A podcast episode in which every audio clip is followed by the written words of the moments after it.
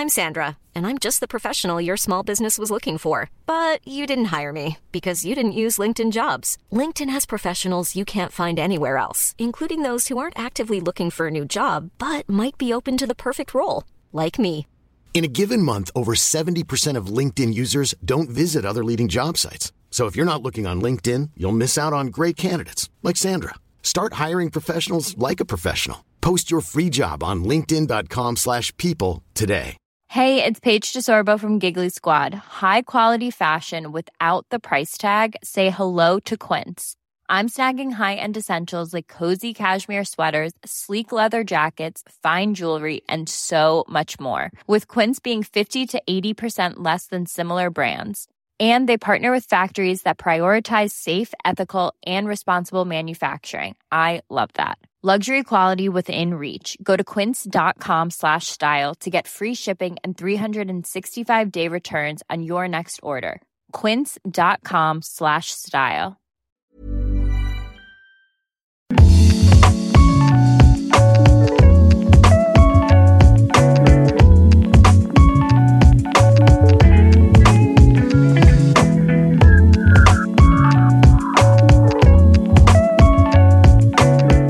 30 centimeter ijzeren pin in mijn rug hebben ze geplaatst. Wauw. Ja, dat is best wel gevaarlijk. En toen ik jaar of 14 was, hadden ze een scoliose bij mij eh, gezien. Dus dat is een afwijking van je rug. Mijn ziel zit hem echt erin om de nieuwe voetballende generatie een stap verder te brengen. Ik heb het gevoel dat er minder wordt beseft wat we eigenlijk hebben. En tegelijkertijd ook dat er iets minder op sommige fronten wordt nagedacht. Als we diesel in de benzine gooien, dan bellen we iedereen met paniek. Wat moet ik nu doen? Elke dag gooien we iets in ons lichaam waar we niet over nadenken. Ik zie gewoon bijna geen jongens meer die gewoon puur vanuit zichzelf spreken. Door de nieuwe wereld heb ik eigenlijk wel een soort van stevig plekje.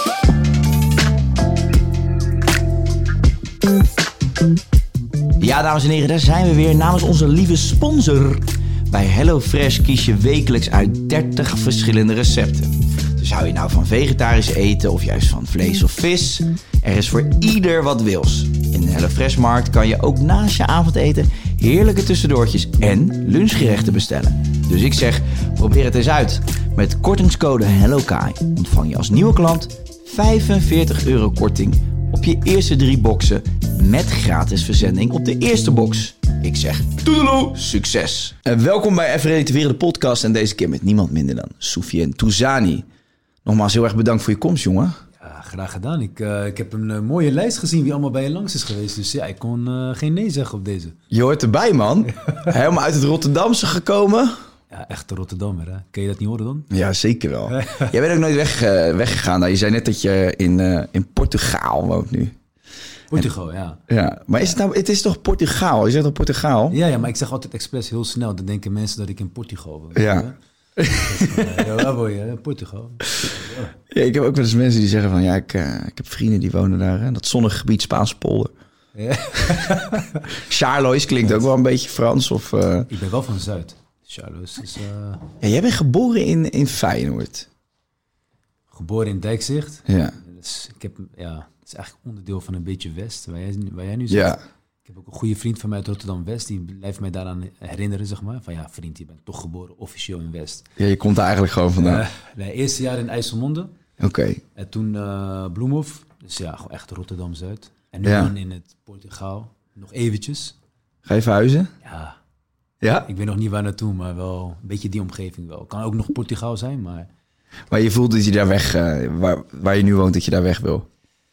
Nee, nee, ik zit in een huurhuis. Oh, oké. Dus eh, langzamerhand, eh, hè? Het is tijd om iets te kopen. Nee, het is eerst even gewoon goed kijken naar die omgeving. Je kan wel ergens kopen, maar nu weet je ook echt hoe die omgeving is. Dus die omgeving vind ik top. Ja. Roon, Barendrecht, Portugal. Dat zijn wel de drie, de drie plekken waarvan... eh, ja, je weet, als je iets koopt, dan ben je ook gelijk gevestigd daar. Terwijl je misschien heel die omgeving niet weet. Maar als je er hebt geleefd, Ja. dan, dan ga je pas echt weten hoe het daar is. Maar wat maakt het eh, dat die plekken goed bij jou passen dan? Misschien ben ik wel die, die, die guy die zeg maar gewoon het vertrouwd voelt. Weet je, je komt uit Rotterdam-Zuid. Je hebt de lusten, maar niet de lasten van de stad. Dus Ja. binnen 10 minuten ben je, ben je in het centrum. Ja. In ieder geval in Zuid. Ehm, kinderen gaan naar school. Plekje is er al, weet je. Dus school is goed. Ja, je woont gewoon nog lekker onder de rook van Rotterdam, maar je hebt gewoon inderdaad wat meer rust. En het is ook misschien wat beter voor je kids. Ze kunnen wat vaker naar buiten. Ze lopen niet eh, over drukke straten met allemaal eh, voorbij chasende trams en eh, metro's. Ja, rook van Rotterdam, dat doet me wel gelijk denken aan wat we inademen. Ja. Ik heb begrepen dat Portugal en Roon valt net zeg maar de goede kant op. Ja, dus ja, die, die chemische stoffen die allemaal uit die haven komen, die, eh, die, die, die snuif jij niet op. Nee, maar het is toch wel een gek gegeven. hè, Dat je, het is wel een leuk onderwerp, want Ja. lucht is iets waar je niet voor kan kiezen om in te ademen. Je kan niet Nee. zeg maar even lopen en zeggen, nou weet je wat, even knopje B. Ga even schoon lucht inademen. Met eten heb je dat wel. Je kan ervoor kiezen om gezond te eten. Ja. Je kan ervoor kiezen om een wandeling eh, te gaan doen. Ja. Maar inademen is gewoon geen keuze. Het is toch wel gekke, vind je dat geen Dat is heel gek, ja. Het is een benauwde gedachte. Ja, je moet er ook maar op vertrouwen dat het allemaal goed gereguleerd wordt en zo, toch? Ik bedoel, als ik, nee, maar ik had vandaag toevallig, ik reed hier naar Amsterdam en toen, hier had je ook een stukje daar, ik weet niet meer precies wat het is, vlak voor Amsterdam-Noord, maar ook een stukje haven daar of zo.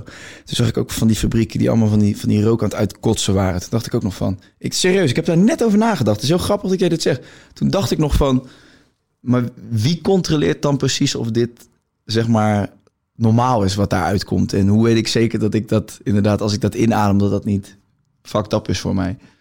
Ja. Ja, hoe weten we dat? Dat weten we niet. Maar ja, goed, heb je wel eens in China gekeken? Ik bedoel, daar, eh, daar lopen mensen gewoon met smokmasters. Uh, maskers bedoel ik. Ja, ik vind, nou, in ieder geval, bottomlijn is, Ja. nou de gedachte dus, dat je daar niet voor kan kiezen. Ja, En en ook wat ik ooit heb gehoord is dat als je in Rotterdam loopt, dat je eigenlijk twee sigaretten of zo per dag rookt. Dat ik, eh, is, toch, echt- is toch gek, ook als je met kinderen loopt, dat die dan eigenlijk gewoon ja. sigaretjes aan het roken zijn op hun derde en eh, nou, vierde en achtste jaar. ja, dat klopt. Ja. Ja, maar is dat, is dat echt zo? Wie heeft, die, wie heeft dat, wie heeft dat uit... Ja, ik denk dat jij trouwens die microfoon even iets meer nog een beetje zo naar je toe moet trekken. Ja, misschien iets lager. Zo, dat hij een beetje, dat hij een beetje voor je mond... Want af en toe hoor ik een beetje zo'n... Zo. Ja, Ja, alleen dan... ja dan zie je mij. Maar je mag hem iets lager... Ja, zo. Ah, Dit is beter, ja. oh. Top. Kijk, kijk, Dat kijk. doet hij nou niet van tevoren. Na acht anekdotes verder dan... eh, Nee, maar we hadden het erover voor, voor het geval jullie uh, Sofia niet hebben verstaan. Nee, je hebt me wel verstaan. Ik hoor het goed. Maar eh, dat je twee sigaretten rookt in Rotterdam zonder dat je het door hebt. Gewoon puur door de lucht die je inademt. En dat is geen keuze. En ook dat eh, mensen die heel veel hard lopen in de stad, dat dat Ja. eigenlijk heel gevaarlijk is, omdat je dan heel hard inademt, zeg maar. Ja. Ja, het is toch... En je longen helemaal openstaan natuurlijk. Er is ook een meisje, dat was in het nieuws gekomen, in eh, Londen. Die is Ja. overleden aan astma. Een hele jonge leeftijd. En die, de, die zijn nu echt de rechtszaak begonnen. Ik had begrepen dat ze die of zeker zouden winnen of hebben gewonnen. Maar hoe, hoe kunnen ze het bewijzen dan? Het lijkt me best wel een lastige zaak. Nou ja, volgens mij is de luchtkwaliteit eh, van Londen bijvoorbeeld, eh, dat is wel op te meten, zeg maar. En als Maar- iemand dan complicaties heeft. Ja, tuurlijk, je kan niet op hete daad zeggen, maar nou, de, door deze adem is het in één keer. Nee. maar ik denk wel dat er een soort van, ja, weet ik niet. Ik ben geen. eh, Maar ja, stel je voor dat jij die, die rechtszaak aanspant en jij wint die zaak. Dan zou in theorie heel Londen zou recht hebben op een vergoeding, toch? Want Ja. eigenlijk geef je dan aan, ja het klopt, de lucht is fucked up hier. En je gaat er eh, van dood of je krijgt astma of je krijgt dit. ja. Nou, daarom zijn er ook maatregelen nu toch steeds meer. Ja. Eerst begonnen ze met rond, eh, in ieder geval Nederland, dat je, dat begreep ik nooit, dat je 80 moet rijden. Ja, maar dat, dat, daar geloof ik geen reet van. Nee? Dat dat werkt. Nee, op Ja. Donder Wat ik, op, wel, wat ik wel heb is, ik vind dat je eigenlijk gewoon harder mag rijden dan 120. 100 procent. Want ik val in slaap als je continu 100 rijdt. Ik, ik- maar je- ja, laat staan dat je 80 rijdt, Sofia. Ja. Nee, maar dat is, weet je hoe irritant het is?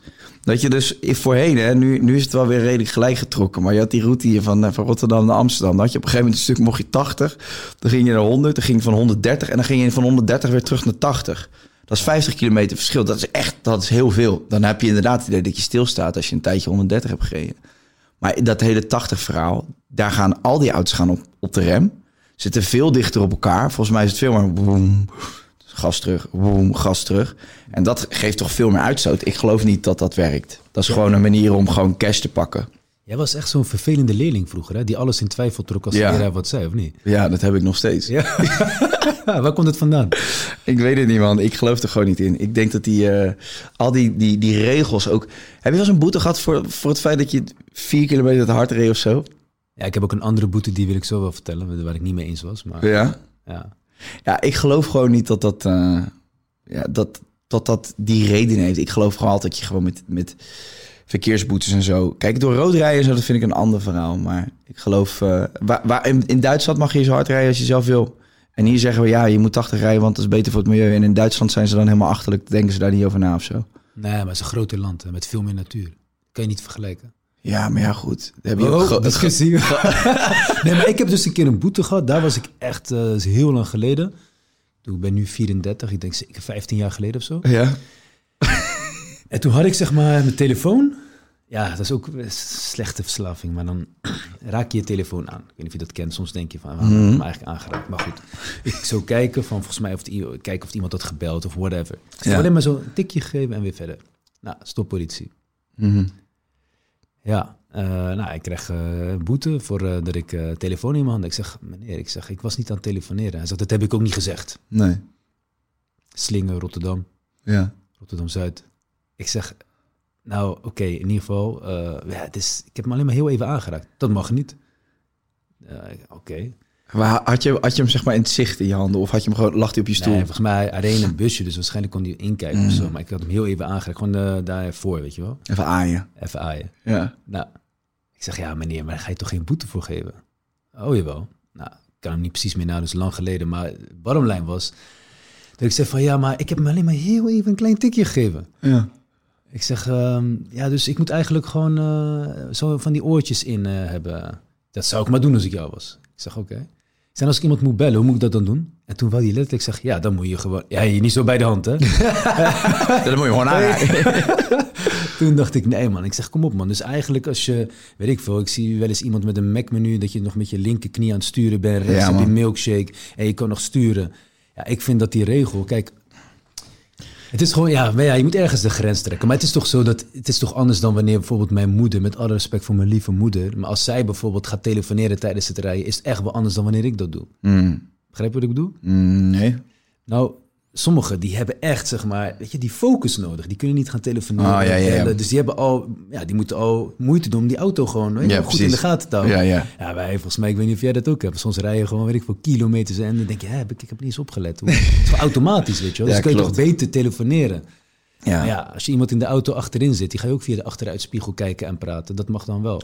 Maar ik vind wel dat. eh, ik vind wel eh, appen achter het stuur. Dat vind ik wel oprecht gevaarlijk. Ja, man. Dat is Die, en die snap ik dan wel weer. Alleen ik vind dat, dat bellen heb ik ook minder moeite mee. Maar je moet, er gewoon, je moet eigenlijk gewoon altijd gewoon een hamburger van de Mackie ook in je auto hebben liggen. En als, als je dan je telefoon zo hebt en je wordt aangehouden, pak je snel die hamburger en doe je gewoon alsof je die hamburger in je oor had. ja, dat is echt geloofwaardig. Ja. Ja man, dan, mag je, dan mogen ze niks zeggen. Jij ik had gewoon een hamburger aan mijn, aan mijn oor.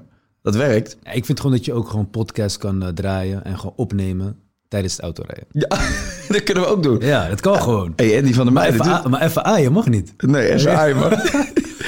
Hey, Soufiane, ehm, Rotterdam, dat is eh, je geboortestad voor de mensen die je niet kennen. Je bent natuurlijk een freestyle voetballer en eh, ja, je hebt een enorm bereik online. En eh, ja, je bent vroeger eh, ben je ook nog bijna profvoetballer geworden. Ehm, kun je ons eens even mee terugnemen naar, naar jouw jeugd? Ja, ik, ik had gewoon alles ervoor over om profvoetballer te worden. Ja. Dat was gewoon het ding gewoon. Echt alles stond in het teken daarvan. Ik ben ook heel competitief ingesteld. Dus voor mij was elke wedstrijd Champions League op straat. Straat, dat is toch waar je gaat beginnen. Nou, Robbie van Persie is hier geweest. Die Ja. zal dat eh, als geen ander beamen. En dat was ook tof, weet je. Het was een tijd waarin je gewoon pleintjes... Daar, daar wil ik wel iets over zeggen. straks. Graag. Eh, dat is... Want speelde jij op hetzelfde pleintje? Nee, nee, ik kom, ik kom uit Zuid. ja, En hij is ook iets ouder. Eh, dus we hebben later zijn onze wegen zeg maar, bij elkaar gekomen. ja. Maar het was wel de tijd, zeg maar, dat, weet je, je had geen internet. Dus ja, hoeveel had je eigenlijk te doen? Je had maar hè, een paar programma's op tv, zeg maar. Ja. TV bepaalde ook wanneer wij daar gingen zitten. Dat was heel mooi eigenlijk, dan zat je samen zo. Samen dingen kijken. Ik moest ook verplicht goede tijden, slechte tijden, al die dingen onderweg naar morgen zo. Je moest kunnen meepraten, toch? eh, nee, nee, ik bedoel meer van, ja, er was, weet je, als je eh, thuis bent, er zijn niet acht tv's, zeg maar. Nee, nee. Dus ja, dan zit je gewoon mee te kijken. Ja. Nee, maar dan weet je, had je gewoon pleintjes, had je bijvoorbeeld acht teams of zo. Dus dat betekent, als je dan aan het spelen was, winnaar blijft staan. Dat betekent, als je hebt verloren, moet je gewoon twee uur wachten. Mm. Weet je hoe vet dat is? Ja. Kijk, winnen is alleen fijn als verliezen pijn doet. Ja. Nou, dus dat was gewoon echt Champions League, elke dag, weet je wel. En, Maar dan speelde je je wedstrijdjes. ja, en dan gewoon Ja. tot de twee en dan de winnaar blijft staan. Nou ja, op een gegeven moment, weet je, dus dat was elke dag Champions League. Ik zat alleen maar na te denken van, wow man. Als ik uiteindelijk daar in de Kuip zou spelen. Ik kon vanuit het raam, kon ik zeg maar het publiek horen. Ja. Horen juichen, weet je. Ja, alles ervoor over. En dan op een gegeven moment, toen ik een jaar of veertien was, toen... eh, ik ga trouwens automatisch zo... eh. Ja, ja, nee, maar blijf gaan. Zit Hey. gewoon hoe je zit. Nee, toen ik jaar of veertien was, hadden ze een scoliose bij mij eh, Ja. gezien. Dus dat is een afwijking van je rug. Nou, het was best wel een heftige afwijking. In die groeispurt ging het opeens helemaal fout. Ja, toen moest ik geopereerd worden. Nou heel kort. een jaar wachten. Nou, dat was vervelend. Voordat je geopereerd wordt, 30 centimeter ijzeren pin in mijn rug hebben ze geplaatst. Wauw. Ja, dat is best wel gevaarlijk. Ja. Ja, ook verhalen over dat je misschien nooit meer kan voetballen. Maar goed, je ziet het. Ik eh, zit redelijk rechtop. Uiteindelijk operatie geslaagd. En toen mocht ik een jaar lang niet competitief voetballen. Ik had ook zo'n gipscorset helemaal om. Het ligt net de kogelvrije vest, weet je wel. Ja. En eh, ja, als iemand me zou duwen of ik zou op de grond vallen, die pin is nog niet vastgegroeid, zeg maar. En die pin zou niet mijn rug rechten, maar eerder mijn vergroeiing stoppen, zeg maar. Ja. Nou ja, En wat gebeurt er als die pin er niet had gezeten? Wat, wat, wat zou er dan vergroeid zijn? Hoe zou dat eruit hebben gezien dan?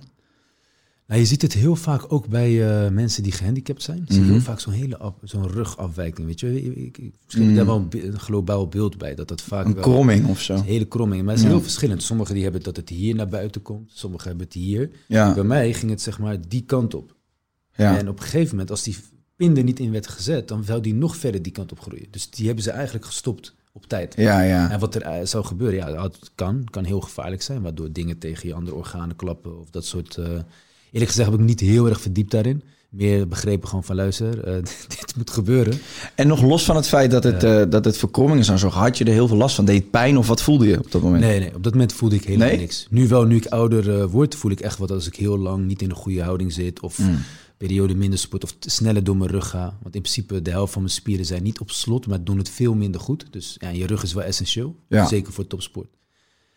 Nou ja, toen eh, een jaar lang eh, niet competitief voetballen. Maar die dokter hoorde verhalen over mij dat ik echt, weet je, dedicated was. Ja. Slaaf was aan de bal. Hij zegt, ja, ga jij, jij gaat niet een jaar lang niet voetballen. Nee. Ik zeg, nee, dat klopt. Dat heeft hij goed gezien.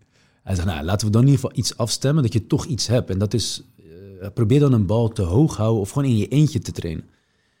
Ja, dat heb ik echt gedaan. Toen Ja. heb ik echt een jaar lang echt alleen maar zitten hoog houden. Terwijl eigenlijk, ik ben geen zeehond of zo, weet je. Het is niet dat ik, ja, maar ik had ook geen ambities in het circus. Je maakt ook zo. geen geluiden erbij. dan? Nee. nee, maar ja, als ik moe was, nee. Maar ik had gewoon, nee, ik had gewoon, eh, ja, het was gewoon, ik kon niet anders. Maar je kon die bal gewoon niet met rust laten, dat was het. Ja, Ja. dus dan op een gegeven moment ja, ging ik hoog houden, hoog houden. En eigenlijk alles wat je aandacht geeft, dat groeit. Ja. En het een groeit sneller dan het andere. hè. Ik bedoel, ik heb er wel aanleg voor. Dus het ging best wel snel. Mm. Ene truc naar de andere truc. Hey, op een gegeven moment. Ja, ik dacht ook van, wow, dit is wel gek. Maar ik ga opeens trucjes combineren, nieuwe tru- trucjes bedenken. Een vriend van mij had net de digitale camera uit China meegenomen, Ja. eind 2002. Nou, daar, die zei tegen mij, kan je al filmen en op een computer zetten? Ik denk, die man is gek. Ja. Ja, weet je toch? We hebben, ja, tenminste, jij bent iets jonger, maar ik denk ook dat je dat misschien nog hebt meegemaakt. Maar het was heel gek dat iemand dus kan filmen en op een computer kan zetten. Ja, tuurlijk. Ja. Nou, zo gezegd, zo gedaan. Ja, en dat filmpje ging, ja, je had maar een paar websites in de wereld dat over voetbal ging. En het was universeel, dus er zat geen tekst in. ja. Dus ja, in één keer keek heel de wereld naar mijn filmpje.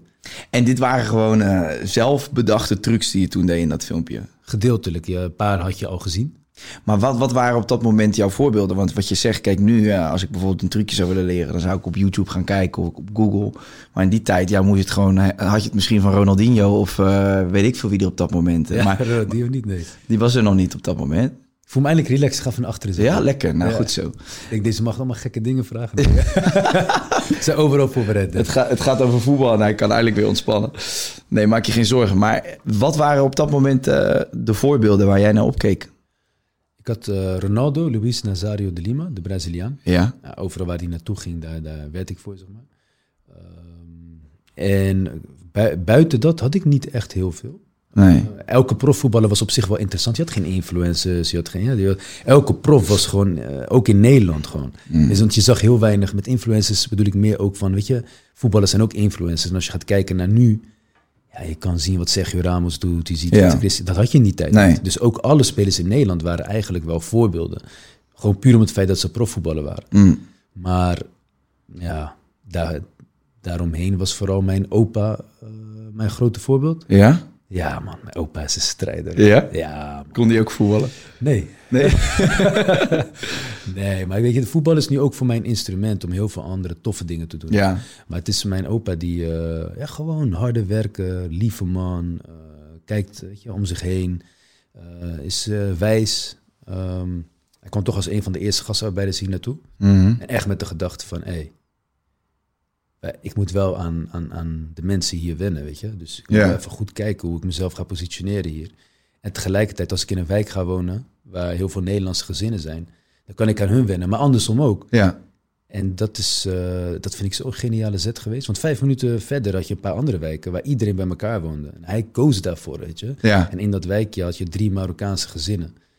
En dan denk ik achteraf van, dat is zo'n power move geweest. En dat Ja. is mijn rijkste opvoeding geweest. Want ik kan met iedereen chillen, man. Van de, van de gabbers tot aan de, de mokro's, tot aan oud, jong. Eh, en dat heeft tot op de dag van vandaag mij heel veel gebracht, weet je. En Ja, je ziet ook aan jouw video's, je maakt heel makkelijk contact met mensen en je, vindt het, eh, je bent ook oprecht geïnteresseerd, je vindt het leuk. En dat is wel iets wat je van je opa hebt meegekregen dus. Ja, man. Dat is. eh, hij. hij ehm, ik, ik moet niet zeggen dat hij, zeg maar, ook hier in Nederland op is met iedereen heel makkelijk kan praten. hè, Want het is Mm. natuurlijk ook qua taal en noem maar op. Maar gewoon. Wat wel overblijft is gewoon echt gewoon, gewoon chill zijn. Tegelijkertijd hard werken. eh, familie is belangrijk.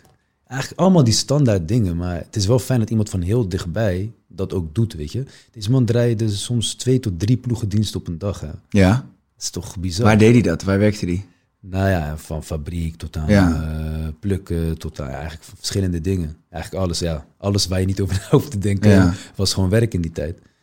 Ja, dat vind ik echt bizar, man. Als ik nu kijk hoe mooi, weet je, mijn tantes, want zijn eigenlijk zijn kinderen, zijn Mhm. mijn tantes, eh, mijn moeder ook. Hoe dit allemaal is gegaan, hoe ze zich allemaal hier hebben kunnen manifesteren, vind ik echt heel mooi. Ja, te gek. Eigenlijk- En, eigenlijk- en ja. dat is in de jaar, dit is in de jaren 60 geweest. Dat je opa naar Nederland kwam. 70. 70. Heeft hij, heeft, hij, heeft hij wel eens aan je uitgelegd hoe dat was voor hem om, om uit Marokko weg te gaan en dan kom je in Nederland, het koude Nederland aan. Ja. Wel, Hoe, wat, ik probeer me in te denken, hoe, hoe, hoe, hoe gaat zo'n reis ook naar Nederland toe? Zeker in die tijd, weet je wel. We hebben het net al over, je had geen YouTube, geen Google, geen foto's, geen filmpjes. Ja, ik ga naar Nederland om te werken. Maar voor de rest, wat weet je over het land? Bijna niks, denk ik. Nee, in die zin was het ook heel mooi. En tegelijkertijd, natuurlijk, weet je, je komt met de reden om te gaan werken. Mm. En wel met de gedachte om uiteindelijk terug te gaan. Ja. Maar op een gegeven moment ben je hier langer. En nou, eh, blijf je werken. Eh, het is natuurlijk zo dat als het veel beter was in Marokko, dan was hij natuurlijk teruggegaan. Ja. Maar dat, nou, dat duurde langer en langer en langer. Op een gegeven moment ja, ga je trouwen, opeens krijg je kinderen. Ja. Nou ja, en op een gegeven moment moet je, ja, moet je de keuze gaan maken. Van, ja, als ik nu terug ga, al mijn kinderen zijn hier. Ja. En Dat, dat vond ik wel. Ik weet, ik weet niet of het meest spannende. Ja, natuurlijk, het is spannend om naar een ander land te gaan. Maar je had wel gelijk een vooruitzicht om te gaan werken. Het is toch anders dan wanneer je als vluchteling ergens komt. Ja. Dat, dat, mijn opa was geen vluchteling. Dat vind ik pas echt categorie bizar spannend, weet je wel. ja. Maar eh, ja, op een gegeven moment wel die afweging van ja, gaan we hier blijven of gaan we terug? Nou, Nam, nam jouw opa toen al jouw oma mee? Of heeft jouw opa je eh, oma hier ontmoet in Nederland? Nee, zij, zij eh, kennen elkaar wel, zeg maar, vanuit, vanuit Marokko. Ja. Hetzelfde gebied waar ze vandaan komen. Nou, heel vaak trouwen mensen, zeg maar, wel van mensen van dichtbij. Ja. Dat, dat is nu anders, hè? Tegenwoordig heb je Tinder en zo. nee, dus, maar hij is echt een legend, man. Tot op de dag van vandaag, als ik hem zie, ik word gewoon vrolijk. Ja. Ja, ook gewoon als hij mij zo zijn hand over mijn hoofd legt. Gewoon. En dat is echt niet door corona nu, fysiek contact. En natuurlijk, dat is zo. Hè? Dat, dat, dat is, het cliché is cliché. Maar altijd al, als hij zeg maar, zijn, zijn arm over mijn schouder eh, zette, dan was ik altijd gewoon een soort van... Het is een heel bijzonder gevoel. Ja. Ja, Te gek. En hoe heeft hij, eh, hoe heeft hij jouw eh, ontwikkelingen en je hele carrière gevolgd? Ehm, ja, hij was nog, natuurlijk nog steeds heel veel aan het werk. Maar eh, vooral de laatste jaren krijgt hij wel steeds meer door, zeg maar. Ja? Ja. Hij heeft altijd, kijk, weet je, het is vroeger, ja. Was nog, ik deed niet veel verkeerde dingen, eigenlijk helemaal niet. Eh, ondanks dat we in een bepaalde buurt opgroeiden, dus allemaal dat soort dingen zaten gewoon goed. Ik deed mijn school goed. Hij had wel heel veel pijn ik met mijn operatie zat natuurlijk. Ja. Maar de laatste jaren krijgt hij wel steeds meer een beeld van, weet je, nu heeft hij ook WhatsApp, nu heeft hij, kan hij ook op YouTube. Ja, echt? ja, ja. Die kan die dingetjes zien en dan is hij wel echt trots. Oké. En ook eh, daarvoor, toen ik wel wat tv-programma's deed, vond hij ook wel echt, eh, echt heel bijzonder.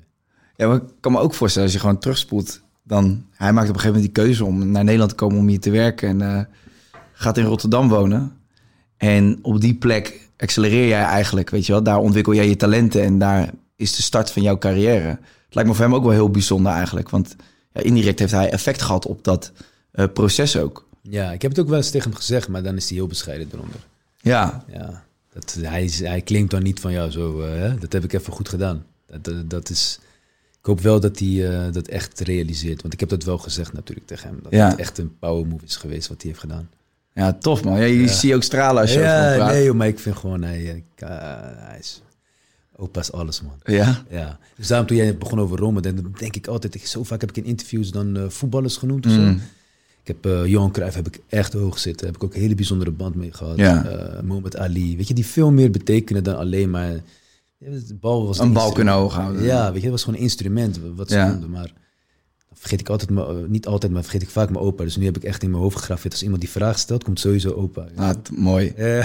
Ja, nee, je hebt groot gelijk. Het is uiteindelijk ook veel belangrijker. Maar mijn vraag was eigenlijk meer een beetje gericht omdat eh, wat jij uiteindelijk bent gaan, eh, gaan ontwikkelen door, eh, door je blessuremede is eigenlijk gewoon het freestyle voetbal, het hooghouden trucjes.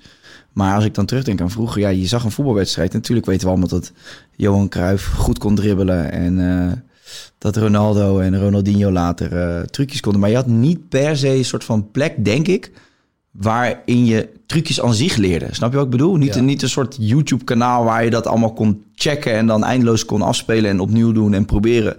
Ehm, dus je, überhaupt het leren van die trucs. Wa- waar haalde jij dan je inspiratie vandaan? Was het gewoon, ging je op een pleintje staan en begon je gewoon en dacht je, oh, dit ziet er tof uit? Of hoe, hoe werkte dat?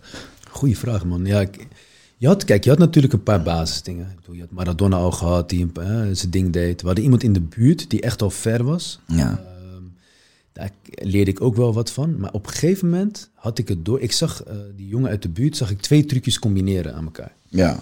Dus bijvoorbeeld eh, truc X met truc Y, weet je. Ja. En eigenlijk was het, ja, ik ben altijd met rekenen was ik toen heel erg fanatiek. Maar deze kan iedereen wel opzommen. Maar toen dacht ik van, ja, maar wacht eens even. Dat betekent dus als je vijf verschillende trucs hebt, Mm. en je, doet ze, je gaat ze zodanig uitvoeren, dan kan je ze dus als een combo achter elkaar gaan doen. Ja. En dat ben ik toen gaan doen. En dat werd in die video best wel revolutionair. Dat Ja. werd wereldwijd opgepikt. Waardoor opeens, en dat durf ik dan wel te zeggen, eh, ja, daar ben ik wel een pionier in, dat de combinatie is getallen, is oneindig. Ja. Dus nu kreeg je op een gegeven moment battles van, ja, maar ik kan 7 hit combo, 9 hits, 12, 14, Ja. 20, nu gaat het naar 200, weet je wel. Dus dat, dat was eigenlijk een soort van eye-opener voor mij, om nieuwe dingen te gaan doen. Ja. Dat, eh, ja. En daarnaast had je heus wel wat nieuwe trucs en zo. En dat is wel tof, dat je sommige trucs ging doen, maar dat je van tevoren niet weet, kan de mens dit, zeg maar. Mm. Want je hebt het niemand zien doen. Nee. Dat is wel wat ik nu ook tegen de gasten van nu zeg, van kijk hoe mooi man. Je kan gewoon legaal afkijken. Gewoon alles staat op internet. Dus die grenzen, als je nu de nieuwste gasten ziet, echt niet normaal kijken. Nee? Echt niet normaal. Het is ook voor hun, voor mij is het overkomen. Ik hou van voetballen. Ik ben Ja. echt een voetbaldier. Maar ik kan niet. Ik heb op een gegeven moment heel de wereld rondgereisd. Ik had overal zeehond op een podium gestaan. Maar op een gegeven moment dacht ik wel van, weet je, Ja. ik wil ook wat zeggen, weet je wel. Het is meer dan alleen maar de trucje. Ja. Ik, bedoel, eh, ik heb een verhaal erachter. Maar intussen was het een sport op zich geworden en lifestyle. Dus echt, er is echt een freestyle community. Dat ik op een gegeven moment eh, bij eh, WK Freestyle jury was. Cool fact a crocodile can't stick out its tongue. Also, you can get health insurance for a month or just under a year in some states. United Healthcare short term insurance plans, underwritten by Golden Rule Insurance Company, offer flexible, budget friendly coverage for you. Learn more at uh1.com. Nou, toen was ik daar, toen gingen mensen, sommigen gingen huilen, sommigen gingen me omhelzen. Ik denk echt, wat gebeurt hier gewoon? Ja. En toen had je Inzaghi, Cannavaro, Davids, die waren daar ook. En iedereen kwam naar mij toe. Ik echt dacht van, wow, wat is dit? Maar toen realiseerde ik me pas, toen gingen een paar jongens hun verhaal vertellen, die hadden niks met voetbal. Dus die zagen een filmpje wat totaal niet... Het is geen voetbal. Nee. Dus die kijken daarnaar en die worden daar verliefd op. En daarom kunnen zij dat elke dag, de hele dag door. Ik kon, à la Robin van Persie, elke dag de hele dag voetballen. Omdat ik dat leuk vind. Mm. Maar de hele dag hoog houden, dat is nooit een ding geweest of zo. Dat, ik kon niet anders, omdat ik met Je mijn rug moest, ja. Maar deze gasten, net als breakdancers, die kunnen de hele dag breakdansen, skaters, kunnen, dat is een hele aparte...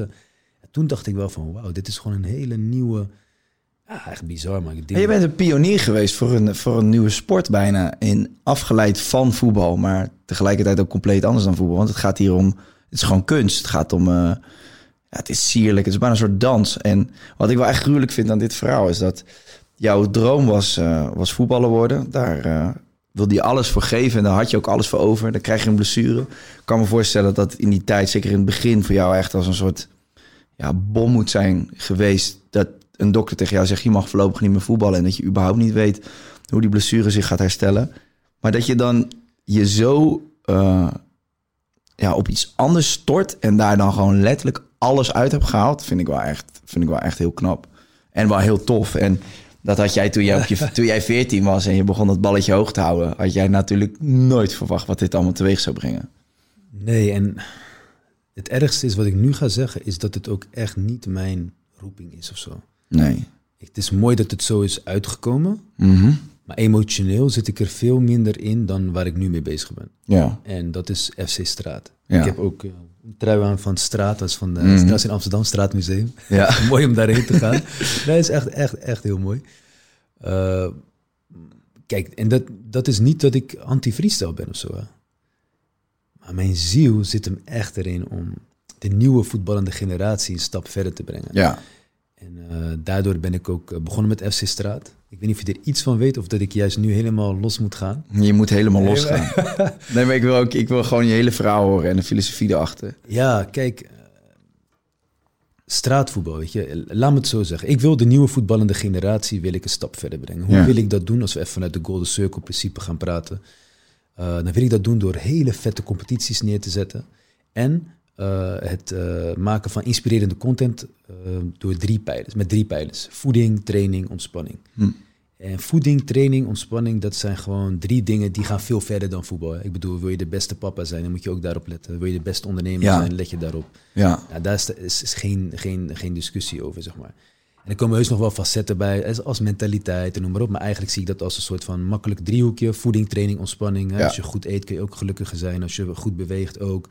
En dan kan je ook mentaal sterker zijn en bla bla. Nu, ik heb zoiets van eh, UFC. Ik ben echt eh, niet geïnspireerd, maar als ik naar, naar UFC-principe ga kijken, dan waren dat eigenlijk vroeger een soort van illegale straatgevechten met Kimbo Slice en zo. Ja, man. En dat is nu een paar jaar geleden, eh, zelfs voor, voor een paar miljard zijn een paar aandelen verkocht. Weet je, zo insane. Nou, Ja. dat klinkt alsof ik het daarvoor zou doen. Nee, want mijn missie die gaat verder dan, dan geld. Ik denk dat als mijn missie ergens halverwege is, dat ik dan onder de grond lig. Ja. Dus dat, eh, dat niet. En eh, ik ben ook niet van de, nou, de mensen die me kennen, ik ben niet van de, niks tegen hoor. Ik ben niet van de bling bling, niet Nee. van de gekke waggies. eh, gewoon, dus alles wat ik nu doe, staat in de teken van FC Straat. Ja. Alles wat we daarmee ook ophalen of whatever, gaat er weer in om die ene missie te voltooien. Wat denk ik nooit voltooid zal kunnen zijn, maar goed, in ieder geval heel ver Ja. Illegale straatgevechten die zo groot zijn geworden. En het is niet eens laagdrempelig. Hè? Ik bedoel, je zegt niet van, nou weet je wat, ik ga morgen even eh, Nee. ook eh, eh, een UFC-guy zijn. Nee. En het is zo groot geworden. Waarom zou dat dan met straatvoetbal niet kunnen? Hm. Straatvoetbal is veel laagdrempeliger. Als ik naar Nederland kijk, wij zeggen gewoon, oké, wij zijn FC Straat. Word lid van de grootste voetbalclub van Nederland, want dat zijn we. Mm. En eh, wat krijg je daarvoor terug? Je kan meedoen aan hele toffe competities. En je kan eh, content zien wat jou inspireert op voeding, training, ontspanning. Op een hele toffe manier. Maar is, is FC F- wordt FC Straat één team per land? Of heb je, kunnen dat meerdere teams per steden en Nou, per land ga je gewoon het principe hebben als hoe je het nu ook hebt. hè. Nederlands elftal? Eh, nee, gewoon dat je gewoon per land heb je gewoon eigen competities. Ja. Zoals je de KNVB hebt, La Liga, noem maar op. En dan heb je één overkoepelend en dat is dan hè, de UFC, zeg maar, als ik het zo mag noemen. Ja. Maar als je naar Nederland gaat kijken, laten we gewoon even in Nederland. Want dat, dat is dus, hè, als we al internationaal gaan kijken, dan hè, en je wil dat heel goed doen. En daar zijn we ook al heel ver in. Maar eh, als je dat per land, even los van het UFC-gedeelte, maar je wil gewoon per land iets heel moois neerzetten. Als je naar Nederland gaat kijken, is het toch ongekend hoeveel voetbalpleintjes we hier Ja, hebben. Heb je daar eens van... Ja, nou ja, jij, jij weet het. Ja, sowieso alleen in Rotterdam al eh, is het eh, is niet normaal. vol met pleintjes. Wij gingen vroeger handtekeningen ophalen om een nieuw pleintje. Nu zijn er zoveel pleintjes, maar ze zijn leeg. Het is niet hetzelfde beeld als wat ik heb meegemaakt. Klopt, man. En dat komt natuurlijk door nieuwe interesses. Heel veel watchtime. Heel veel nieuwe podcasts zijn er gekomen. ja, nee, maar even ge- gekkigheid. had Nee, je hebt gelijk. Je had Nederland 1, 2, 3. Ja, ja, That's it. ja. Nu heb je RTL 4, 5, 7, eh, Netflix, Videoland. Ja, ja. Videoland, Ja. Insta-stories vergeten we ook, is ook gewoon watchtime. Mhm. TikTok, alle, alles wat er maar bij elkaar komt. De games, die we vroeger ook gewoon hadden. Maar... En ik ben er allemaal niet tegen. Maar als je gaat kijken hoeveel tijd dat van mensen neemt, zeg maar. eh, en je gaat kijken naar wat er eigenlijk ook is. En ook het gevoel dat ik denk van... Of mijn gevoel zegt dat sommige nieuwe generatie... En echt wel niet slecht bedoeld, hè, maar... Ik heb het gevoel dat er of eh, minder wordt beseft wat we eigenlijk hebben... En tegelijkertijd ook dat er iets minder op sommige fronten wordt nagedacht. Mm. Ik ga een voorbeeld geven. Komt een jongen. Hij zegt, hé hey man, eh, fix wat eh, voetbalactiviteiten in Rotterdam-West. Ik zeg, bro. Ik zeg, hebben jullie geen pleintjes in Rotterdam-West? Jawel, man. Tuurlijk. Ik zeg, ja, dat weet ik ook. Ik zeg, maar mag je niet meedoen of zo? hij zegt, ja, tuurlijk wel. Ik zeg, ja, maar jij vraagt aan mij om voetbalactiviteiten. Terwijl voor mij is het mooiste wat ik ooit heb meegemaakt als voetballer... is gewoon twee teams die strijdbaar zijn... Mm. en die tegen elkaar gaan spelen. Je hoeft geen contributie te betalen. Je hoeft alleen maar een bal te hebben. Dus En dat je van tevoren niet eens weet wie er precies eh, naar dat pleintje komen. ook nog. Ja. En dan heb, dus je hebt eigenlijk tien mensen nodig. En één van die tien mensen moet dan toevallig ook een bal hebben. Nou, dat moet wel te regelen zijn. Ja. En dan kan je gewoon spelen. Dus dat is ook, weet je, dat ik denk van hoe vet zou het zijn dat we die hele mindset, wat echt moeilijk is en noem maar op, dat gewoon mensen zelf dingen gaan oppakken, waardoor je veel minder afhankelijk bent van wie dan ook. Klopt. Dan heb je dus in heel Nederland een infrastructuur waar je u tegen zegt. Ja, en daar hebben wij nu een competitie op bedacht en dat heet eh, de FC Straat League. Ja. En in de FC Straat League heb je één team dat heet de Street Captains. Ja. En de Street Captains is net als Rico die nu de belt heeft. Ja. Maar als hij verslagen wordt, moet hij die belt inleveren. Mm. De Street Captains hebben allemaal een aanvoerdersband als team, zijn met z'n vijven.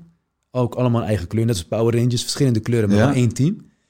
En die spelen dan eh, ja, hun wedstrijd. En als ze verliezen, moeten ze die banden afdoen en omdoen bij de nieuwe Street Captains, zeg maar. Ja. Dat is echt ultieme vorm van respect. hè. Want Ja. dat betekent dat je net hebt verloren en je moet gewoon... En nu ik dus met Touzani TV, want getallen hebben pas waarde als je er wat moois mee doet. Klinkt ook allemaal heel romantisch en als, eh, dat ik een go- supergoeie jongen ben. Maar het, dat heb ik niet uitgevonden, weet je. Je kan een miljoen hebben, maar als iemand in jouw buurt eh, geen eten heeft, hoeveel is jouw miljoen dan waard? Ik kan 1 miljoen, eh, we tikken bijna trouwens 1 miljoen abonnees aan op eh Touzani TV. Mocht je nog niet geabonneerd zijn, doe het Ja. nu. Bam, help de jongen naar de 1 miljoen. Thanks. Want hij is zijn missie hier aan het verkondigen en ik vind het vet. nee, thanks man. Maar dat is gewoon, weet je, dat nooit is, heeft straatvoetbal een broadcast gehad. Waar dan, want wij kunnen wel zeggen, op, op gebied van YouTube, qua voetbalcontent, zijn wij zeg maar het grootste in de Benelux. Dus dat betekent dat die nieuwe generatie, die dus geen studio sport kijken op zondagavond met bord op schoot, die kijken dus voetbalcontent via ons. Eigen gemaakte content.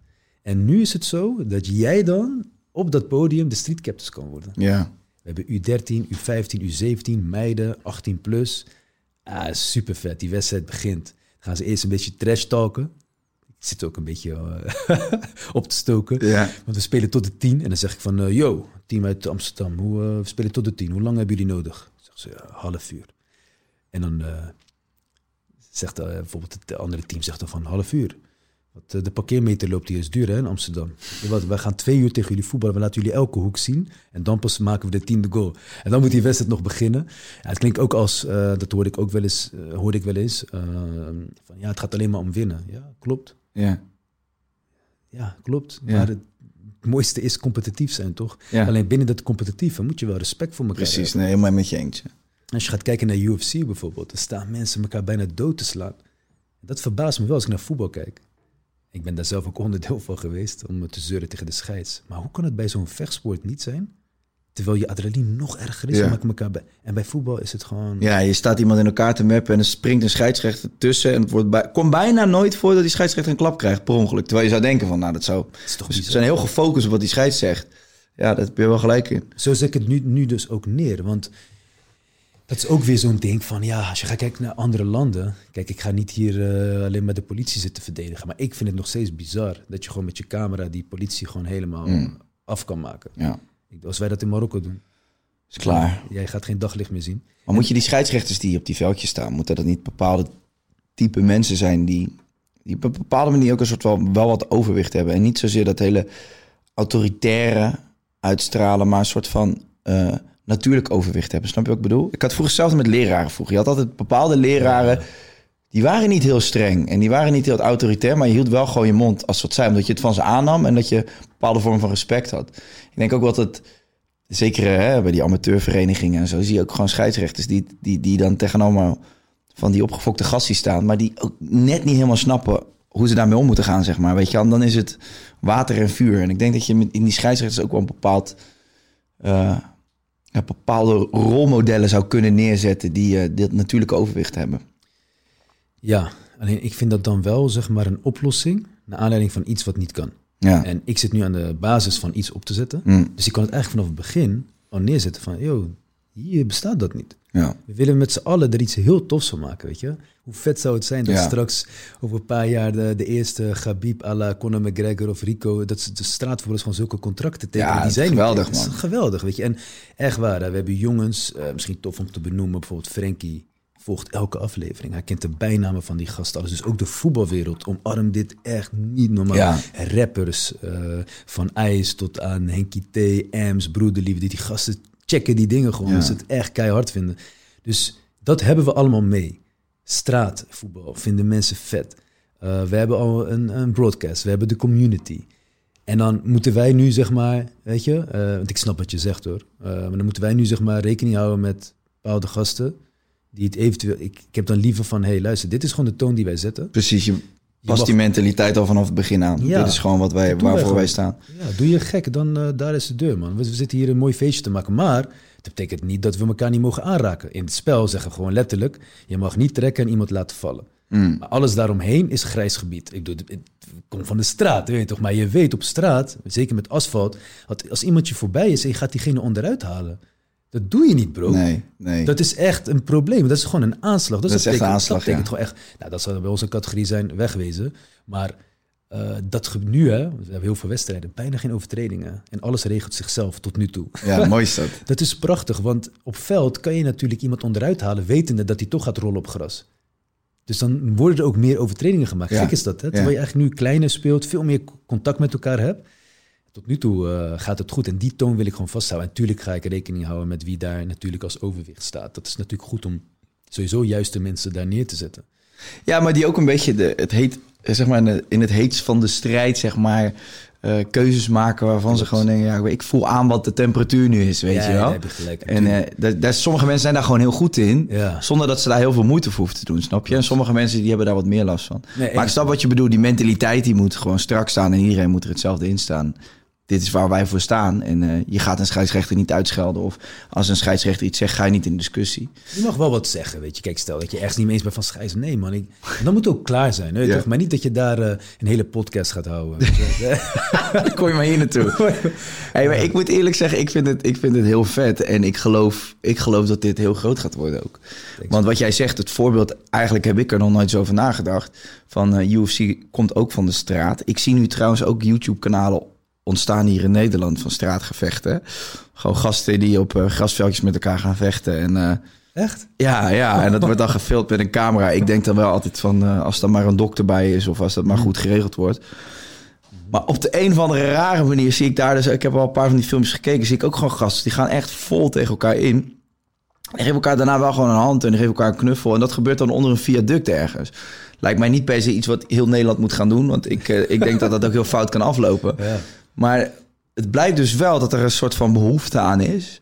En ik geloof ook wel echt dat er hè, veel, veel jongens die, die gewoon zo ongelooflijk goed zijn op de straat. Maar eigenlijk niet per se die behoefte voelen om bij een voetbalclub terecht te komen. Daar sla je echt de spijker op zijn kop, want halve spijker. Ja, Omdat eh, het is ook niet zo bijvoorbeeld dat wij dit nu doen voor degene die, ehm, die bijvoorbeeld niet op veld willen voetballen. Ook doen we het daarvoor. Maar wij, wij zeggen onze why is de nieuwe voetballende generatie. En voetballend is dus heel breed. Dat kan zaalvoetbal, straatvoetbal, veldvoetbal zijn. Willen wij een stap verder brengen. Als jij bij een eh, veldvoetbalvereniging speelt en je traint twee keer per week, weet je hoeveel uren je op de, hoe belangrijk die uren op de straat zijn. Want dat is waar je echt het verschil maakt tot je twaalfde, laten we zeggen tot je vijftiende zeker. Als je bij een BVO zit, ga je wel steeds meer trainen natuurlijk. Dus eigenlijk is dat heel versterkend voor al geheel Nederland, eh, voetbal in Nederland. Dus als wij ervoor zorgen dat in de breedte, want op pleintjes zijn niet alleen toppers, hè, dus iedereen is daar. En iedereen voetbalt, een klein beetje minder Fortnite, klein beetje minder Kai, klein beetje minder andere dingen. En, en je houdt een paar uurtjes over, want het is niet, daarom is het ook voeding, training, ontspanning. Weet je, goed eten, goed bewegen en goed ontspannen. Nou, podcast of content kijken is ontspannen. Eh, gamen is ontspanning. Maar dat je daar een mooie balans gaat vinden. Dat je dus al geheel Nederland een paar uur meer per week laat voetballen. Dat is een mooie impact. Weet je. Ja. Daar, daar gaat mijn hart echt van kloppen. Weet je. Dat Ja. is echt dat ik denk van wauw. Dat is voor mij verder dan die toevallig de pionier van freestyle zijn. Ja, dit is ja. heel erg bedachtzaam van oké, dat is wat ik teweeg wil brengen. Ook als het om voeding gaat, we eten elke dag. ja want de sluimert die impact sluimert ook veel verder door dan alleen in hè, die, die. Want het is gewoon een soort lifestyle die je creëert daarmee. Ja, weet je, ik had bijvoorbeeld laatst een discussie over vaccins en zo. En waarschijnlijk heb je het in elke podcast daarover. Maar ja, weet je, dan maken mensen zich druk over iets wat we niet weten. Mm. Wij weten niet hoe dat op lange termijn eh, die Mm. vaccins eh, zullen werken. Net zoals ik, ik heb mijn ogen gelezen. Ja, die techniek bestaat volgens mij 30 jaar. Mm. Het kan zijn dat ik over 10 jaar blind ben. Dat is niet bewezen, officieel. Maar ja, de wereld staat in brand. En even los om de discussie van wel of niet. eh, maar dan discussieerde ik met iemand die op dat moment heel veel cola, heel veel chips en chocola op tafel had. Mm. En die zei dus van, ja, ze zeggen je wordt geen honderd als je vaccin gaat nemen. Mm. Ja, dus dat ga ik echt nooit doen. En ik zeg, ja, maar dat wat je op tafel hebt, wat je elke dag eet, is bewezen dat je geen honderd gaat worden. Suiker is de grootste drugs die er bestaat. Maar dat is dus bewezen. Ja. En, en daar veranderen wij dan niet in, maar we maken wel druk om iets wat... Maar goed, het is even afgeleide, meer om aan te geven, weet je, hoe belangrijk voeding is. Ja, Hebben tuurlijk. impact op wat eten wij? Nog ook belangrijk, hoe eten wij? Ik weet niet of jij wel eens eh, heel snel eet, maar daar had ik heel veel last van. Ja, man. Ja, we hebben geen tanden in onze buik, weet je. Dus je moet het hier heel goed kapot maken, zodat onze darmpjes...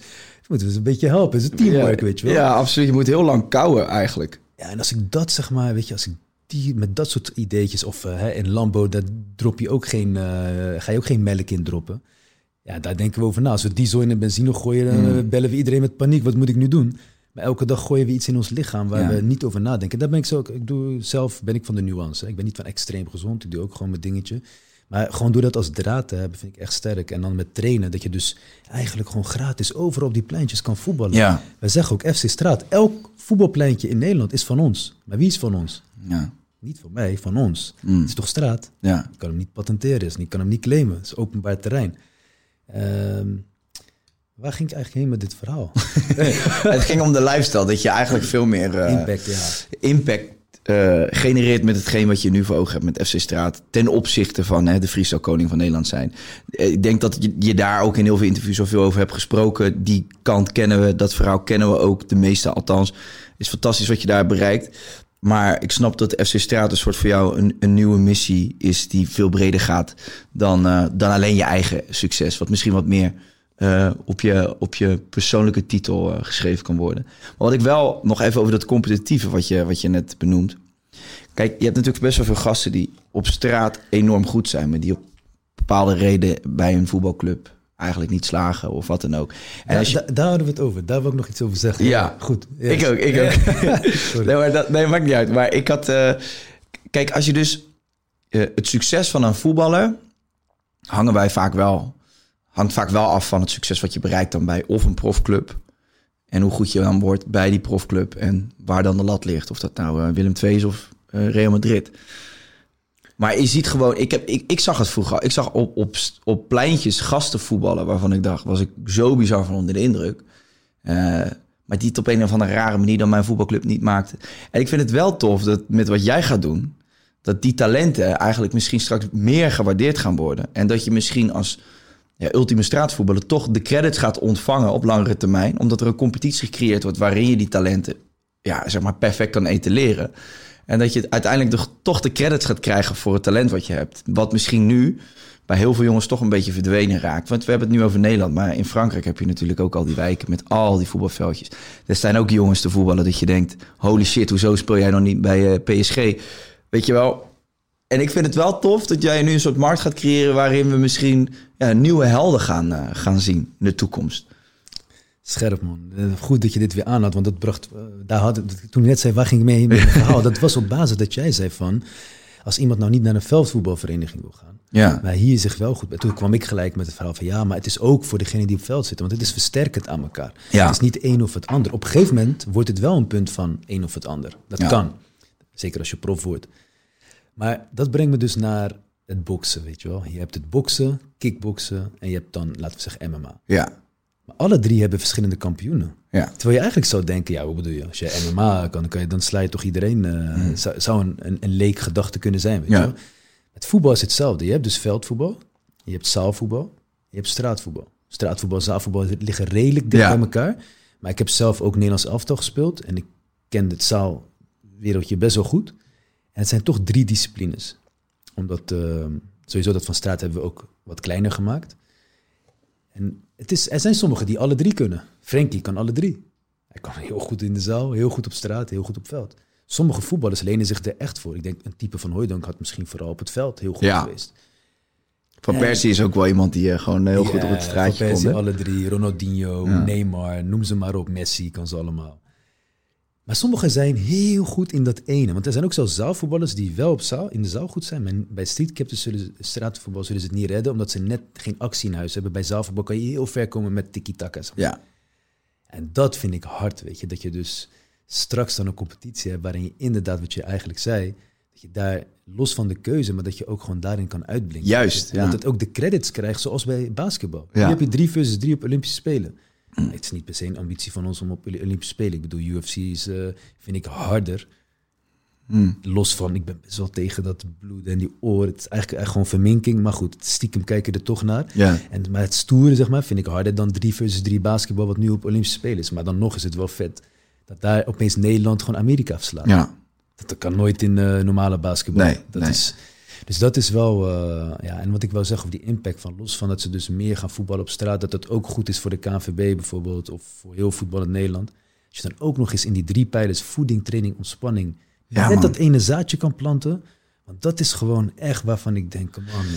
Maar er zit hier zo, er zit zoveel in dit verhaal. Ik bedoel, je kan, eh, je, je, brengt hele, je brengt een soort hele community bij elkaar. En eh, wat jij zegt, ik, ik heb het er vaak met vrienden over dat wij vroeger gewoon naar buiten gingen. En dan ging naar een vriendje toe en dan belde ik niet van tevoren of hij thuis was. Nee. Ik stapte gewoon die fiets op, ik fietste daar naartoe, belde, ah ja, ben je thuis? Ja, Ja. heb ik geluk? Nee, dan ga ik naar iemand anders. Je ging naar buiten en ik wil niet als een oude lul klinken, maar goed, je klom in bomen. Ik was altijd buiten. Ik kwam uit school, gooide die fiets thuis of ging op mijn fiets weg, maar ik ging, gooide mijn tas in de kamer en ik ging gelijk naar buiten, altijd. En ik zie inderdaad, bij mij, eh, bij mij in de buurt had je gewoon een veldje voor mijn deur. Ik zie daar gewoon nooit meer kids. Nooit meer zie ik daar mensen voetballen. Dat is wat jij zegt, dat hele straatbeeld is veranderd. En op het moment dat je een soort van eh, iets kan creëren dat het weer hip wordt om op die straat bij zo'n veldje aanwezig te zijn. En daar zal social media ook een onderdeel van gaan zijn, want je gaat het hypen, je gaat het aan de man brengen. Dan pak je ook dat gedeelte nog van kom naar buiten, ontmoet elkaar, ga met elkaar staan, eh, leer nieuwe mensen kennen, maak vrienden. Maar ook misschien nog wel in, in, in, in dat je mensen bij elkaar brengt. Hè. We weten allemaal hoe het gaat in Rotterdam. De ene buurt haat de andere buurt. Hè. Iedereen doet tof tegen elkaar. Ja. Maar weet je, als je daar een soort sfeer kan creëren... waarin, eh, waarin je eigenlijk op een soort vriendschappelijke manier... competitief, maar vriendschappelijk tegen elkaar voetbalt... ja, dan pak je gewoon volgens mij een heel, heel breed spectrum van, van, van de straat. Ik vind dat wel echt heel tof. Thanks man, ja, ik wil, ik, ik wil echt, dit is mijn ding man. Ik Ja, hè? Gewoon echt, eh, dat ik zei al van, je- als je het wereldwijd gaat bekijken, dan tegen die tijd dat het eh, zo groot zal zijn, misschien lig ik onder de grond. Hoop ik dat ik onder de grond iedereen hoort trappelen op die veldjes. Dat zou zo vet zijn, weet je, maar gewoon, ja, die, die pleintjes, dat zijn gewoon, dat moeten bruisende plekken worden voor de Ja. hele buurt. Dat de moeders eh, brood smeren voor de Juist. uitspelende ploegen, weet je wel, dat soort dingen. Dat beeld zag ik in mijn hoofd ook net, ja. Ik ben in Amerika geweest, ik denk tien jaar geleden, toen. Mm. Heb je heel veel Hispanics, hè, dus uit die Zuid-Amerikaanse landen. En toen was voetbal was in Amerika niet zoals het nu is. En toen zag ik, ik was in Harlem, en toen zag ik dus, dat heb ik nooit meegenomen in de gedachten van SC Straat, maar dat blijft dan toch onbewust ergens hangen, weet je.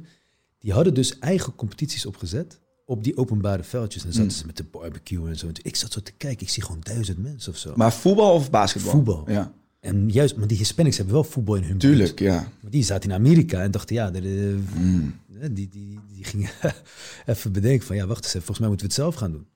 En dat zou ik zo, en dat doet me dan weer denken aan die anekdote met die jongen die tegen mij zegt van, joh, waarom zijn er geen eh, voetbalactiviteiten in West? Ik denk van, gast, we hebben de mooiste pleintjes, man. Ja. Echt niet normaal. De ene plein is nog mooier dan de ander. En eh, die, die intrinsieke motivatie dat je dan daarna zelf gaat oppakken van. En als we dan ook nog eens het podium kunnen geven, want dat is dan iets wat ik op pole position ben. Als dit niet uitgezonden wordt op Tuzani TV, is die kracht natuurlijk heel anders. Ja.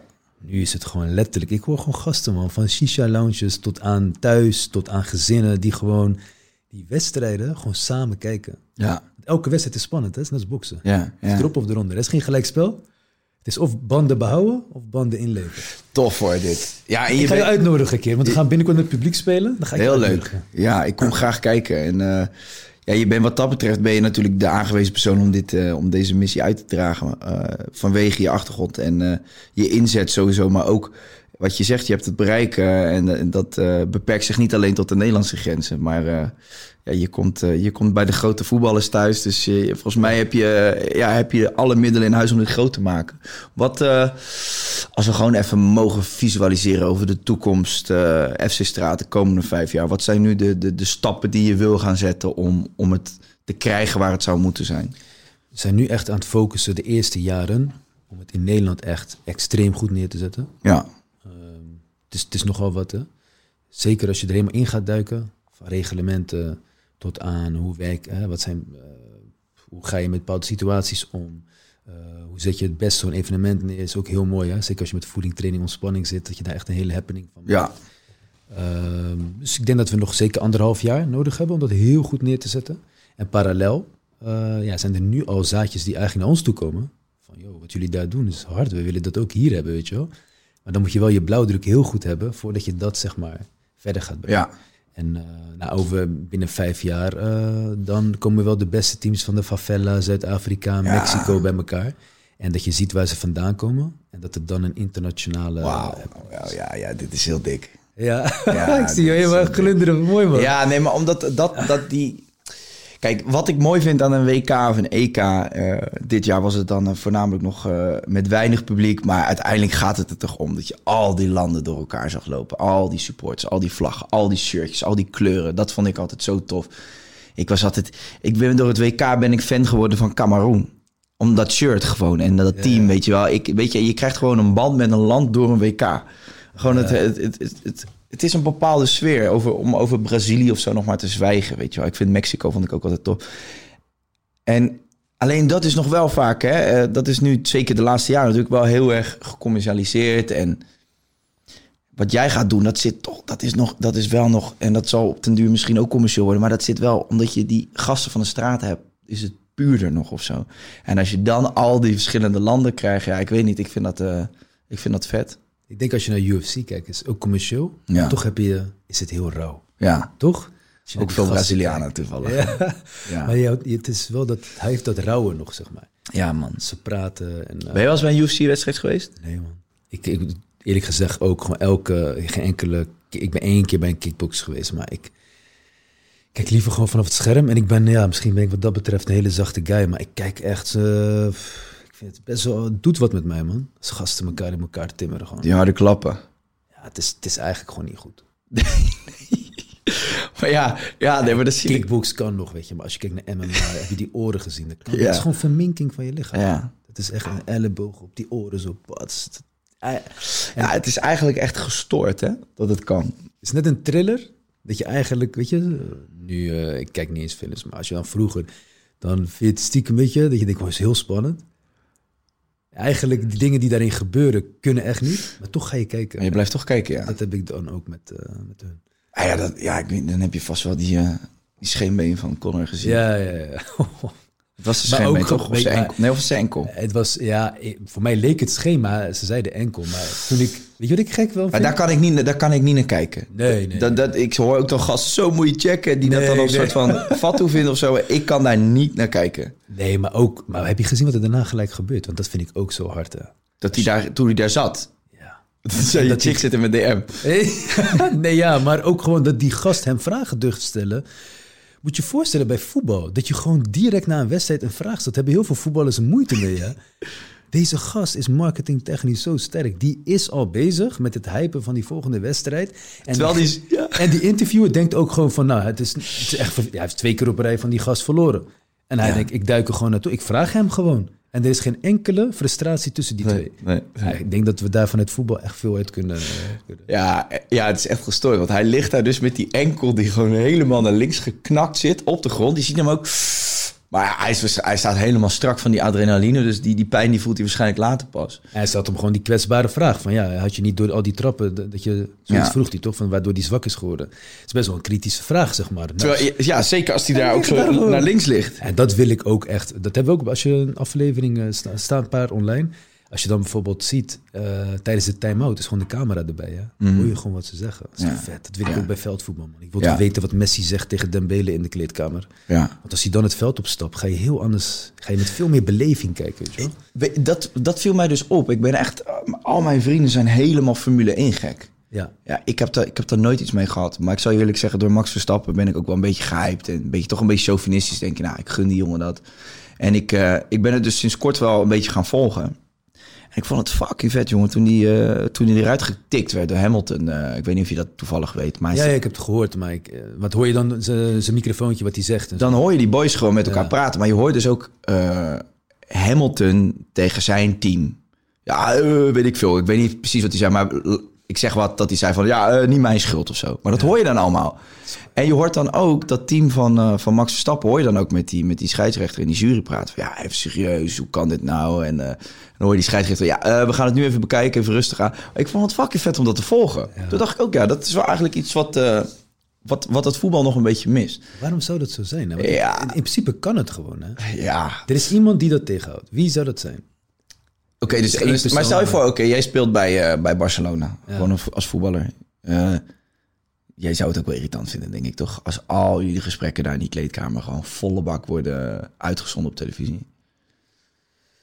Ja, ja tuurlijk. eh, Ik kan me niet voorstellen dat voetballers daarop zitten te wachten. En trainers al helemaal niet.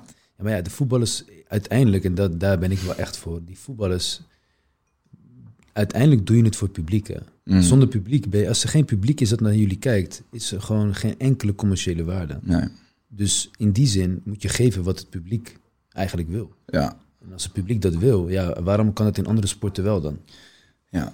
Ja, ik vind een beetje eerder, eh, Zijn we een beetje arrogant in de voetballerij? nee, ik vind meer onzekerheid. Ja. Bedoel, als jij gewoon staat voor wat jij... Tuurlijk, je mag toch een keer een emotie, een keer eh, iets geks zeggen. Het is een emotie. Maar dat vind ik nog wel leuk om het met jou over te hebben. want Jij kent heel veel van die voetballers persoonlijk. Ja. Eh, een stuk meer dan ik in ieder geval. En eh, eh, wat mij gewoon opvalt, je, je prikt er zo doorheen. Je ziet die jongens staan allemaal in een harnas zo'n interview te geven. Ja. En dat komt ook, tuurlijk, dat komt ook door, door wat de media met je kan doen. En hoe de media, zeker in Nederland, maar eigenlijk elk land, waar Engeland is nog gekker. Maar gewoon hoe er met jongens wordt omgegaan, zeker op jonge leeftijd. Ik vind de media daarin af en toe ja, ook veel te hard.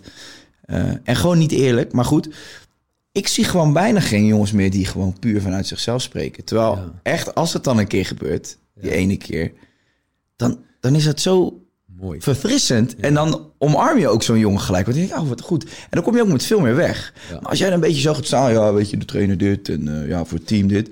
Ja, dat, dan, dan sta je ook te kijken en dan, dan ja, op de een of andere manier word je dan ook harder afgestraft. Als dat je gewoon eerlijk bent en zegt zo, ik maak me een domme fout. Helemaal kut, joh. Ja. Ja, ik baal gewoon. Weet je, maar dat, dat voel je, dat, dat zie je niet zoveel meer. Hoe komt dat, denk jij? Gewoon echt die angst voor wat de media met je doet? Of is, zijn de clubs daar eh, te veel bij betrokken dat ze zeggen, ja, je mag dit niet zeggen, dat niet zeggen? Hoe, hoe werkt dat? Ja, ik denk dat het iets is wat er echt ingesloopt is, weet je wel? Mm. Net als dat je zegt van ja, bij voetbal is het normaal om- met de scheidsrechter eindeloos te discussiëren, wat in een UFC niet gebeurt. Hm. Het is toch best, ik denk dat wel dat het een soort van standaard is, waar je dan ook... Ik weet zeker, moet je gaan zien hoe ze gaan ontwikkelen op het moment dat wel al die camera's overal bij zijn. Ik denk dat het voor hun ontwikkeling ook wel goed is. Ja. En uiteindelijk, als je in de harde wereld gaat komen, de grote wereld, ja, ga je er niet aan ontkomen dat je heel veel kritiek krijgt. Dat is gewoon zo. Kan- Maar, maar, kijk- maar kijk, dan, dan is het misschien zo dat je, als je jong bent en je wordt ineens voor die camera gegooid, dan snap ik dat je onwennig bent. Dat je, en dan zit je gewoon, die interviewer stelt een vraag en ik zie wat er gebeurt. Die jongens zitten gewoon soort van heel gefocust aan die vraag te luisteren. En die denken al terwijl die vraag gesteld wordt, ik moet goed antwoord geven. Ik moet normaal mijn woorden komen. Ik moet Nederlandse woorden gebruiken. Weet je, snap je? En dan vaak komt het er juist, juist heel onnatuurlijk uit. Terwijl als je gewoon praat vanuit je hart, dan weet ik zeker dat het goed komt. Alleen omdat je misschien dan te weinig voor de camera staat als voetballer, leer je niet, niet goed genoeg. En dan krijg je mediatraining en dan word je juist afgeleerd om jezelf te zijn. Dus dan kom je in een heel raar soort van, ja, je bent gewoon niet meer jezelf voor de camera. Dat vind ik zonde. Misschien moeten we, tenminste moeten we, het zou dan mooi zijn dat, het, is, het blijft een team hè. Hm. Kijk, als je gaat kijken naar UFC bijvoorbeeld, dan ben je al gevestigd hè. Dan ben je gewoon een grote meneer als jij daar in die spotlight staat.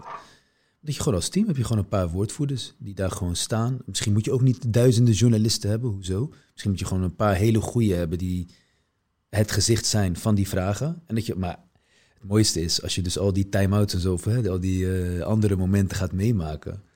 Ja, daar hoeft niet eens een interviewer bij te zijn. Nee, dan leren ze kennen, want dan zijn ze zijn- dus Ja. dan, hoe, da- ja, misschien is dat wel zo, dat de journalistieke wereld dan eh, in paniek raakt. Hmm. En dat alles, eh, dat heb je toch nu ook al. Dat er eh, veel meer beelden zijn van die gasten dan vroeger. Ja. Daardoor kon ik eigenlijk heel makkelijk, eh, als, als, eigenlijk, ja, door de, nieuwe, door de nieuwe wereld heb ik eigenlijk wel een soort van stevig plekje kunnen pakken. Tuurlijk, ja. Dat is, dat is, eh, dus nu, maar ja, daardoor gaat het nu denk ik ook meer opvallen dat al die media getrainde antwoorden, ja, die zijn niet meer boeiend. Nee. Ze zijn ook gewoon, die, heel veel voetballers denken ook van, ja, oké, dit is een verplicht iets, weet je wel. Maar ik zie dat al, ik zie dat al in een andere tak van sport. Als je kijkt bijvoorbeeld naar YouTubers slash presentatoren op televisie. Ja, De echte ouderwetse televisiehost, dat is ook vaak zo'n showhost, toch? ja, Een beetje geknutseld. Hè? Heel goed in presenteren en grote woorden en handen en zus. Dames en heren, welkom, dat. ja. Heel bombastisch. Terwijl die YouTubers met miljoenen volgers...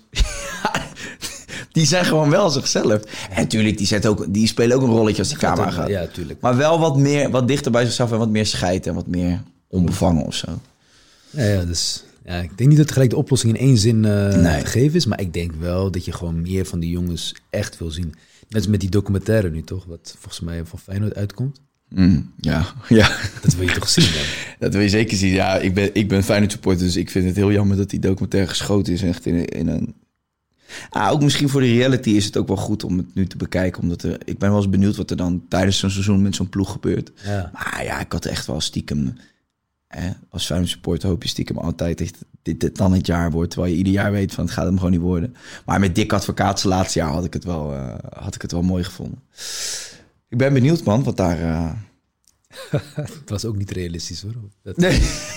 met advocaat. Niet Nee. om hem, maar gewoon, ja, ja, Ajax is gewoon veel verder. Ja, ja. Nee, maar ja, de afgelopen jaren is dat eigenlijk eh, nooit realistisch Ja, geweest. ik, ik, ik verbaas me over het feit dat na Robin van Persie er Om- niet meer, en dan wil ik echt, want Wijnaldum is ook buiten categorie.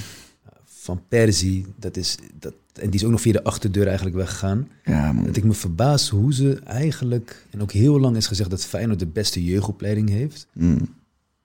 Nou ja, dat weet ik niet. Ik weet wel dat ze toen in paniek, door de crisis, opeens Stefan de Vrij, Bruno Martens in, die al die jongens opeens kans kregen. Dat had niks met jeugdopleiding te maken. had gewoon mee te maken dat ze geen geld meer hadden en geen andere optie hadden. Mm. Maar voor de rest, ja, kampioen worden in B1 en C1 interesseert mij niet. Je kan met jongens kampioen worden die nooit eh Feyenoord 1 gaan halen. Mm. Dat kan echt, hè? Mm. Met Iniesta zou je geen kampioen worden. Die was nog bezig om zijn eh, steekpaas te per- perfect te maken. Ja, ja. Maar dat, dat heeft me wel... eh, ik denk dat dat een soort schaduw is geweest, waardoor het... ja, Ah, ik denk, ik, ik, ik, ja, ik denk ook wel dat er toch wel een hoop jongens op jonge leeftijd toch wel ook al richting Engeland zijn geplukt.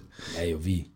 Nou ja, je hebt die, eh, je, weet je zo'n zo'n Chong en je hebt CXC die natuurlijk naar de Bayern is gegaan op jonge leeftijd. Ik ben dan wel benieuwd van, oké, ja, zouden die jongens gewoon hem helemaal afmaken bij Feyenoord en naar Feyenoord 1 stromen en daar gewoon de meters maken en eerst eens een keer een wedstrijdje tegen Willem II spelen in plaats van tegen, eh, noem het wat, een grote club in, in, in de Duitse competitie. Ik ben dan wel benieuwd, zeg maar, want die, die drie jaar, zeg maar, van je 16 tot je 19, ik denk dat die wel heel belangrijk ook zijn voor je ontwikkeling. Kijk naar een Frenkie, kijk naar een Matthijs Licht. Kijk, extreem grote talenten natuurlijk, buiten categorie, maar toch wel echt meters gemaakt eh, in die Nederlandse competitie. Dus ja, ik ben, wel, ik ben altijd wel benieuwd. Ik zou het wel echt, ik hoop stiekem toch nog ooit dat die regel wordt ingesteld. Dat je, Niet, eh, maar ik moet wel zeggen, want eh, Robin hebben we natuurlijk ook in de jeugd heel veel zien spelen. Ik heb ook niet de jongens die je opnoemt, zijn echt goed. maar niet dat Die niveau. hebben niet dat laten zien. Maar. Daar praat je echt over. En ik denk dat veel van dat soort jongens, kijk naar een Zlatan, naar een Suarez. nou, bij PSV had je dan Depay met afwijkend gedrag. Het zijn allemaal jongens die een afwijkend gedrag hebben. En ik denk dat in de cultuur van Feyenoord dat je daar al zeg maar niet doorheen gefilterd wordt. Dat denk ik. Maar aan de andere kant is het dan natuurlijk ook wel weer zo. Jij hebt het over Robin van Persie en over al die andere jongens. Ja. Robin is gewoon buiten categorie. En het maakt niet uit waar die jongen had gespeeld. Dit, daar zit ook, dat, is- dat had hij ook gewoon, snap je? Ja, dat is waar. Dat is waar. En ik denk dat, dat wij gewoon in, bij Feyenoord heel blij mogen zijn... dat die jongen überhaupt dat Feyenoord shirt heeft aangehad. En dat hij nu spitsentrainer is. Ja, maar dan. Ik snap het wel. Ja, dit is echt zo'n kip en ei bijna. Maar toch heeft eh, PSV en eh, Ajax eh, voor elkaar gekregen dat zij meer jongens hebben doorgestroomd. En die het ook echt, weet je, echt. Ja, zelfs bij AZ lukt het ze nu. Ja, dus dan denk ik van, tuurlijk, Van Persie is zo, dat is echt een lichting. Hè? Dus dat is eigenlijk wat je zegt van, ja, je moet gewoon geluk hebben dat zo iemand geboren wordt. Ja, Maar ik denk toch dat er... er zit iets Kom, structureel. kom uit Rotterdam, man. Ja. Weet je wat? Ik zorg gewoon voor dat, eh, dus iedereen van Feyenoord die aan het kijken is, ik zorg ervoor dat elk pleintje binnen nu en een jaar vol bezet is. En dan kan je gewoon gratis scouten. En dan hoop ik dat, we, dat, dat Feyenoord binnen een paar jaar eh, uit die negatieve cijfers komt van transfer. Want ik weet niet of je die lijst toen had gezien. mm. Maar dan gaan we gewoon jongens uit Rotterdam, die helemaal kapot maken op straat. Misschien zullen ze af en toe een beetje een bijsluitertje hebben. Ja. En dan zorg ik ervoor dat je die ook erbij krijgt. Top, dat is een deal. Daar sluiten we mee af. Ah, ah. Hey, mag ik je heel erg bedanken voor je, voor je komst en eh, voor je openhartigheid. Ik, eh, ik vind dat je met een super toffe missie bezig bent. Eh, het is je zwaar gegund. Ik ga je ook zeker volgen. En eh, ja, ik eh, nodig me een keer uit. Ik kom graag een keer kijken, man, bij een wedstrijd. Hey, we gaan met publiek spelen en jij staat zeker op de lijst. Leuk, man. Dus, Top. we hebben nog geen VIP-tribunes en zo, anders was je gedaan. nee joh, ik ga gewoon bij het hek staan en juichen. Eh, dames en heren, jullie bedankt voor het kijken slash luisteren. Vergeet niet te abonneren. En Sofiani's, eh, jezus, links, YouTube, Instagram, Twitter. Wat je eigenlijk allemaal wil, dat gooi ik allemaal nog in de beschrijving. Dus Maar wat je net deed, Sofiani, dat is, veel mensen doen dat. Hè. Die, remmen, die rijmen dus de eerste en de tweede. Sofiani Touzani. Ja, Ja, Ik dacht al Sofiani. Nee. Abonneer, anders ben je geen echte podcast-luisteraar meer. Het is gratis, je weet wie de baas is. Hey. Sofiani. Doen echt veel mensen dat. Ja, Ik dacht al Sofiani, dat klopt nee, niet. eh, op tv, eh, eigenlijk moet je op tv gaan werken, op tv standaard. Ja, Sofiani, wat... eh, Maar weet je wat? Het ook, veel mensen denken ook, denk ik gewoon dat je Touzani heet. Zeg maar van je voornaam al. Sofiani Touzani. Nou mensen, wij gaan nog even door met praten. Tot later. Ciao.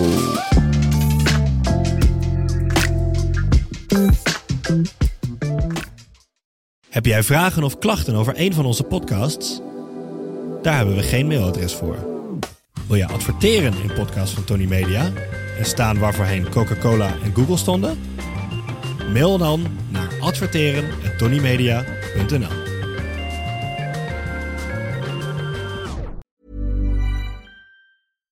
Mom deserves the best, and there's no better place to shop for Mother's Day than Whole Foods Market. They're your destination for unbeatable savings, from premium gifts to show-stopping flowers and irresistible desserts. Start by saving 33% with Prime on all body care and candles. Then get a 15-stem bunch of tulips for just $9.99 each with Prime. Round out Mom's menu with festive rosé, irresistible berry chantilly cake, and more special treats. Come celebrate Mother's Day at Whole Foods Market. Planning for your next trip? Elevate your travel style with Quince. Quince has all the jet setting essentials you'll want for your next getaway, like European linen, premium luggage options, buttery soft Italian leather bags, and so much more. And is all priced at 50 to 80% less than similar brands. Plus, Quince only works with factories that use safe and ethical manufacturing practices. Pack your bags with high-quality essentials you'll be wearing for vacations to come with Quince. Go to quince.com slash pack for free shipping and 365-day returns.